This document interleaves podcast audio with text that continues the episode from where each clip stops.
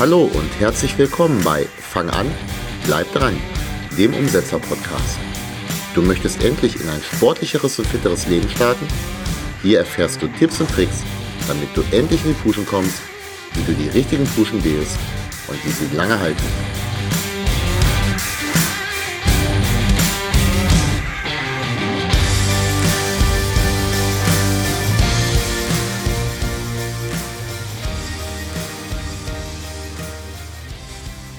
Hey, hier ist wieder Thorsten Hösemann, Personal Trainer aus Hetzen bei Hannover. Unser heutiges Thema ist Mobilitätstraining.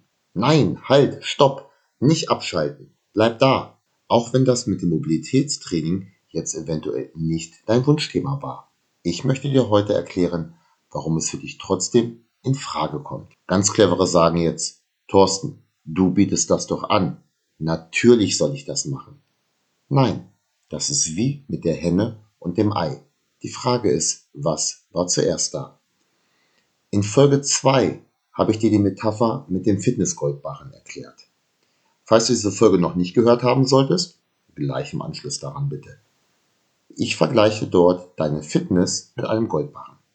Dieser Goldbarren liegt auf einem Schemel und dieser Schemel hat drei Beine. Dein Herz-Kreislauf-System, also die Ausdauer, dann die Muskulatur und die Beweglichkeit. Sind diese Beine ungleich lang, dann fällt dein Goldbarren in den Dreck. Warum beginnen Menschen mit Fitnesstraining? Es gibt drei Hauptgründe. Grund 1 Muskelaufbau. Grund 2 Abnehmen und Grund 3 Schmerzen. Die Beweglichkeit ist oftmals so etwas wie das fünfte Rad am Wagen. Sie wird von Anfängern sehr selten nachgefragt und infolgedessen auch sehr selten angeboten. Sollte doch mal ein Trainierender von sich aus auf Beweglichkeit ansprechen, so bekommt er entweder ein paar Stretching-Übungen gezeigt oder er wird zum Yoga verwiesen. Yoga, das weiß jeder, ist gut für die Beweglichkeit. Ich finde Yoga auch gut, aber nicht jeder hat dazu auch noch die Zeit neben seinem normalen Training und mancher auch nicht die Lust. Fakt ist, die meisten Menschen bewegen ihre Gelenke im normalen Alltag nicht über den kompletten Bewegungsradius. Man könnte jetzt prophylaktisch den gesamten Körper durchmobilisieren oder aber auch gezielt an Schwächen arbeiten. Dies muss dann auch nicht besonders viel Zeit beanspruchen. Fortschritte sind beim Mobilitätstraining meistens sehr schnell zu sehen. Man könnte jeden Tag ein paar Minuten machen, zum Beispiel in der Morgenroutine, vorm Krafttraining. Und wenn es dann ab und zu zu einer längeren Einheit reicht, super.